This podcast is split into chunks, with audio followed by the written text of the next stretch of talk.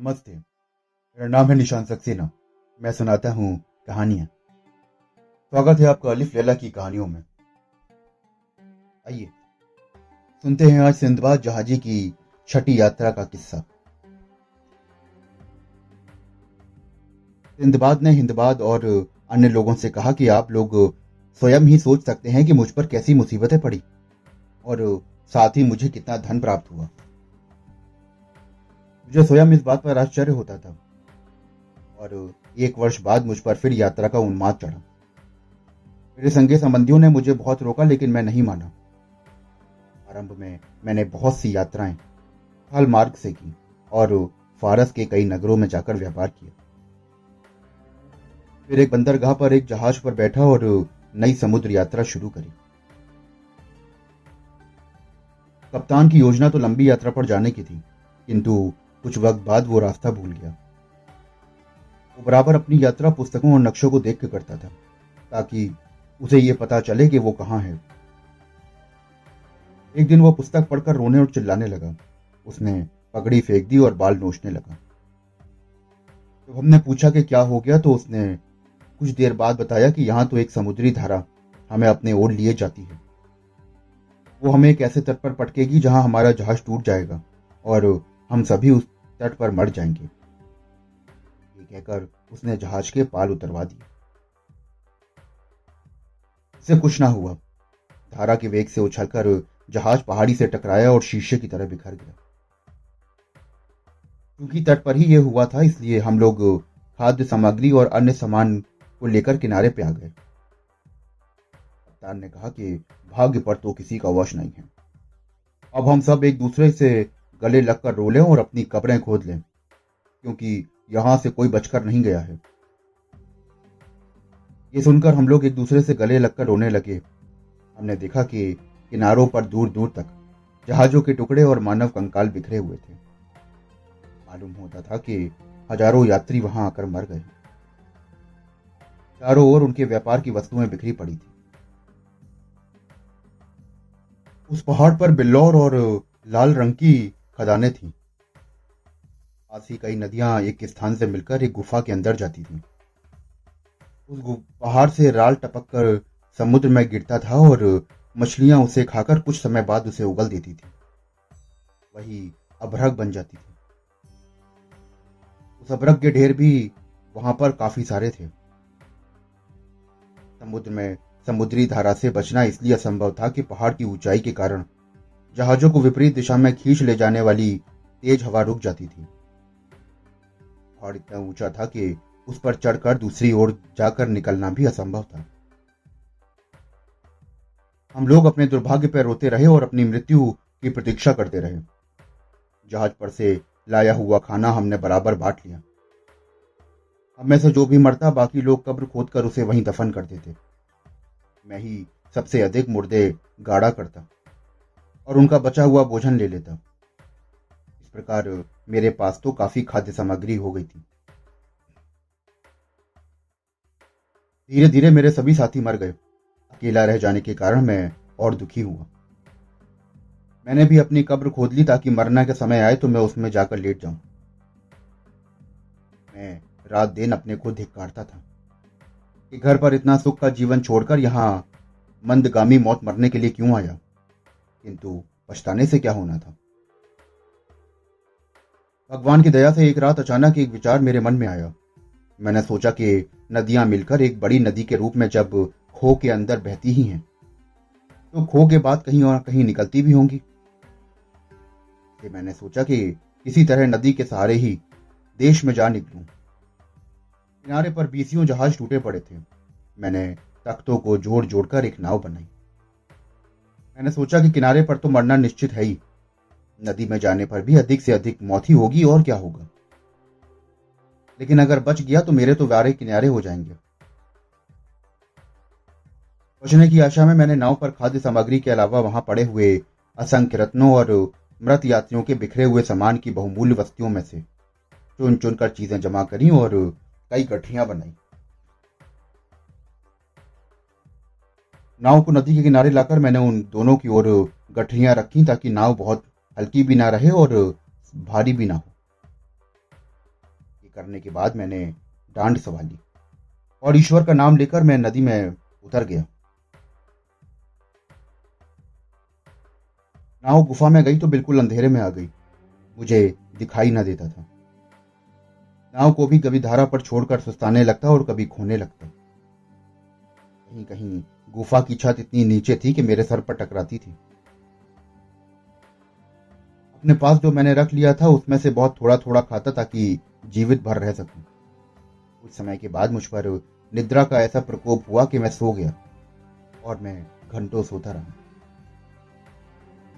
जब जागा तो देखा कि नाव खुले में नगर के समीप नदी के तट पर बंधी हुई है। मैंने देखा कि चारों ओर बहुत से शाम वर्ड लोग हैं।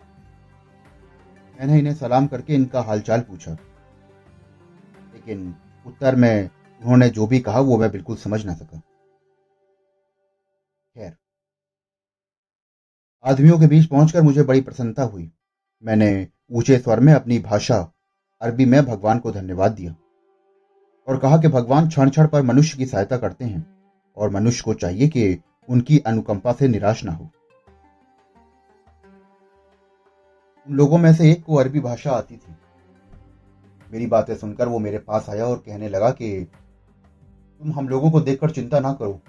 हम लोग इस क्षेत्र के वासी हैं। हमने यहाँ पर देखा कि पानी में कुछ फंसा हुआ है। हमने देखा कि तुम्हारी नाव टेढ़ी होकर अटकी थी, जिसकी वजह से हमारे गाँव में पानी की धारा आना कम हो गई थी। हमने उसे सीधा कर दिया और तुम्हें यहाँ पर ले आए। अच्छा अब बताओ कि तुम कौन हो और कहाँ से आए हो? मैंने कहा कि मेरे, पहले तो मेरी भूख से जान निकली जा रही है। मुझे कुछ खाने को दो ताकि मैं आगे की कोई बात कर सकूँ। उन्होंने कहा कि हम तुम्हें खाना देते हैं और फिर अपने बादशाह के पास लेकर जाएँगे। वहाँ तुम अपना हाल सुनाना। लोगों ने मेरी सारी गठरियाँ उठा ली।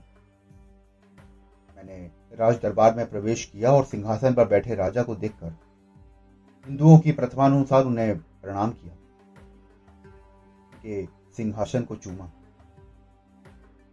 बादशाह ने गरज के पूछा कि तू कौन है? मैंने कहा कि मेरा नाम सिंधबाद जहाजी है। मैं बगदाद नगर का निवासी हूँ। और उसके बाद मैंने अपनी पूरी यात्रा का वृतांत उसे सुनाया।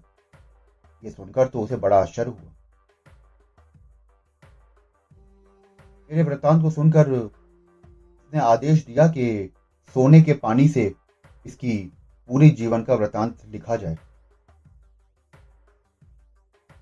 ताकि इतिहास के पन्नों में और अन्य ज्ञानवर्धक पुस्तकों में हम इसकी कहानी को लेके आ सके। उसने मेरी गठरियाँ खोलने की आज्ञा दी। उनमें से बहुमूल्य रत्न और चंदनादि आदि आदि वस्तुओं को देखकर वो और भी आश्चर्य में डूब गया मैंने कहा कि महाराजा धीराज ये सब आपका ही है। आप इसमें से जितना चाहें उतना ले लें। उसने मुस्कुराकर उत्तर दिया, नहीं, ये सब तेरा है और हम इसमें से कुछ नहीं लेंगे।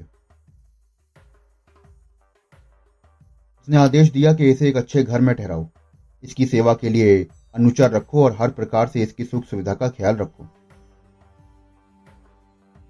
अब मैं रोज राज दरबार जाया करता था और वहाँ से छुट्टी मिलने पर इधर उधर घूमकर राज को देखने योग्य सारी चीज़ें देखा करता था। मैंने वहाँ पर खूब घूमा फिरा और फिर मैंने बादशाह से निवेदन किया कि अब मुझे अपने देश जाने की अनुमति दीजिए। उसने मुझे अनुमति ही नहीं, बल्कि बहुमूल्य वस्तें इनाम के तौर पर भी दी। उसने खलीफा हारू रशीद के नाम एक पत्र और बहुत से उपहार भी दिए।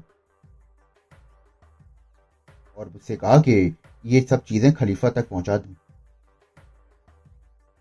मैंने सर झुकाकर यह स्वीकार किया। बादशाह ने मेरे ले जाने के लिए एक मज़बूत जहाज़ का प्रबंध किया और कप्तान और खलासियों को ताकीद की कि सिंधबाद को बड़े सम्मान से उसके देश में पहुंचाना। रास्ते में किसी प्रकार की असुविधा ना हो। फौरान द्वीप के बादशाह ने जो पत्र खलीफा के नाम लिखा था, वो पीले रंग के नरम चमड़े पर लिखा था। ये चमड़ा किसी पशु विशेष का था और बहुत ही मूल्यवान था। उस पर बैंगनी सियाही से पत्र लिखा था। जो उपहार बादशाह ने खलीफा को भेजे थे, उनमें मड़ी का बना हुआ एक प्याला था, जिसका दल पौन ग्रह। मोटा था। और उसके चारों ओर मोतियों की झालर थी। झालर के मोतियों में प्रत्येक तीन माशे के वज़न का था। एक बिछौना अजगर की खाल का था और जो एक इंच से अधिक मोटा था। इस बिछौने की ये विशेषता थी कि उस पर सोने वाला आदमी कभी बीमार नहीं पड़ता था। तीसरा उपहार एक लाख सिक्कों के मूल्य की चंदन की लकड़ी थी। चौथा उपहार तीस दाने कपूर के थे जो एक एक पिस्ते के बराबर थे। पांचवा उपहार एक दासी थी जो अत्यंत ही रूपवती थी और अति मूल्यवान वस्त्राभूषणों से सुसज्जित थी। जहाज़ में कुछ समय की यात्रा के बाद मैं सकुशल बसरा के बंदरगाह में पहुँच गया। मैंने अपना सारा माल और खलीफा के लिए भेजा गया पत्र और उपहार लेकर बगदाद पहुँचा। सबसे पहले मैंने यह किया कि उस दासी को जिसे मैंने परिवार के युवकों से सुरक्षित रखा था, तथा अन्य उपहार और पत्र लेकर खलीफा के राजमहल में पहुँचा। मेरे आने की बात सुनकर खलीफा ने मुझे तुरंत बुला लिया। मैंने ज़मीन चूमकर खलीफा को पत्र दिया। उसने पत्र पूरा पढ़ा और फिर मुझसे कहा, तुमने तो सरान के बादशाह को देखा है। क्या वो ऐसा ही ऐश्वर्यशाली है जैसा कि इस पत्र में लिखा है? मैंने कहा कि हाँ वास्तव में ऐसा ही है। उसने पत्र में बिल्कुल अतुशोक्ति नहीं की। मैंने उसका ऐश्वर्य और प्रताप अपनी आँखों से देखा है। उसके राजमहल की शानो शौकत का शब्दों में वर्णन नहीं हो सकता। वो जब कहीं जाता है तो सारे मंत्री और सामंत अपने अपने हाथियों पर सवार होकर आगे पीछे चलते हैं। सारे हाथियों के हौदे और सात सम्मान ऐसे सुसज्जित हैं जिनका वर्णन मेरे वश की बात नहीं।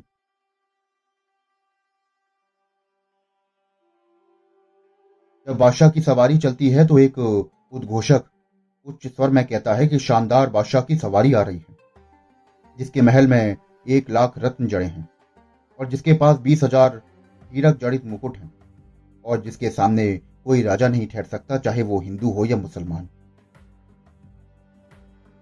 पहले उद्घोषक के बोलने के बाद दूसरा उद्घोषक कहता है कि बादशाह के पास चाहे जितना ऐश्वर्य हो, मरना तो इसके लिए प्रारब्ध है। पर पहला कहता कि इसे सब लोगों का आशीर्वाद मिलना चाहिए कि ये एक अनंत जीवन पाए। वो बादशाह इतना न्यायप्रिय है कि उसके राज्य में ना कोई न्यायाधीश है, ना कोई कोतवाल। इसलिए कोई ज़रूरत ही नहीं है कि ऊपर से कोई व्यवस्था कायम की जाए। खलीफा ने यह सुनकर कहा कि तुम्हारे वर्णन और इस पत्र से जान पड़ता है कि बादशाह बड़ा ही समझदार और होशियार है। इसलिए अच्छी व्यवस्था कर पाता है कि पुलिस आदि की व्यवस्था की आवश्यकता ही ना ये कहकर खलीफा ने मुझे खिलत, यानी कि सम्मान, परिधान दिया और विदा किया। ये कहानी कहकर सिंधबाद ने कहा कि आप लोग कल फिर आए तो मैं अपनी सातवीं और अंतिम समुद्र यात्रा का वर्णन करूँगा। ये कहकर उसने 400 दिनारे हिंदबाद को दी। और दूसरे दिन भोजन के समय हिंदबाद आया और सिंधबाद के मुहासिब भी आए। भोजनापुरांत सिंधबाद ने कहानी शुरू करी। दोस्तों, अभी आप सुन रहे थे सिंधबाद कहा जहाजी की छठी यात्रा का किस्सा। आशा करता हूँ कि आपको यह किस्सा बेहद पसंद आया होगा। अगर आप ऐसी और भी कहानियाँ सुनना चाहते हैं तो मेरे चैनल को फॉलो करिए। और अगर आप इस चैनल पर नए हैं तो आपसे गुजारिश होगी कि पॉडकास्ट को आप शुरू से सुने। कि अलिफ लैला की कहानियाँ एक दूसरे से जुड़ी हुई हैं। फिर मिलता हूँ अगली यात्रा की कहानी के साथ।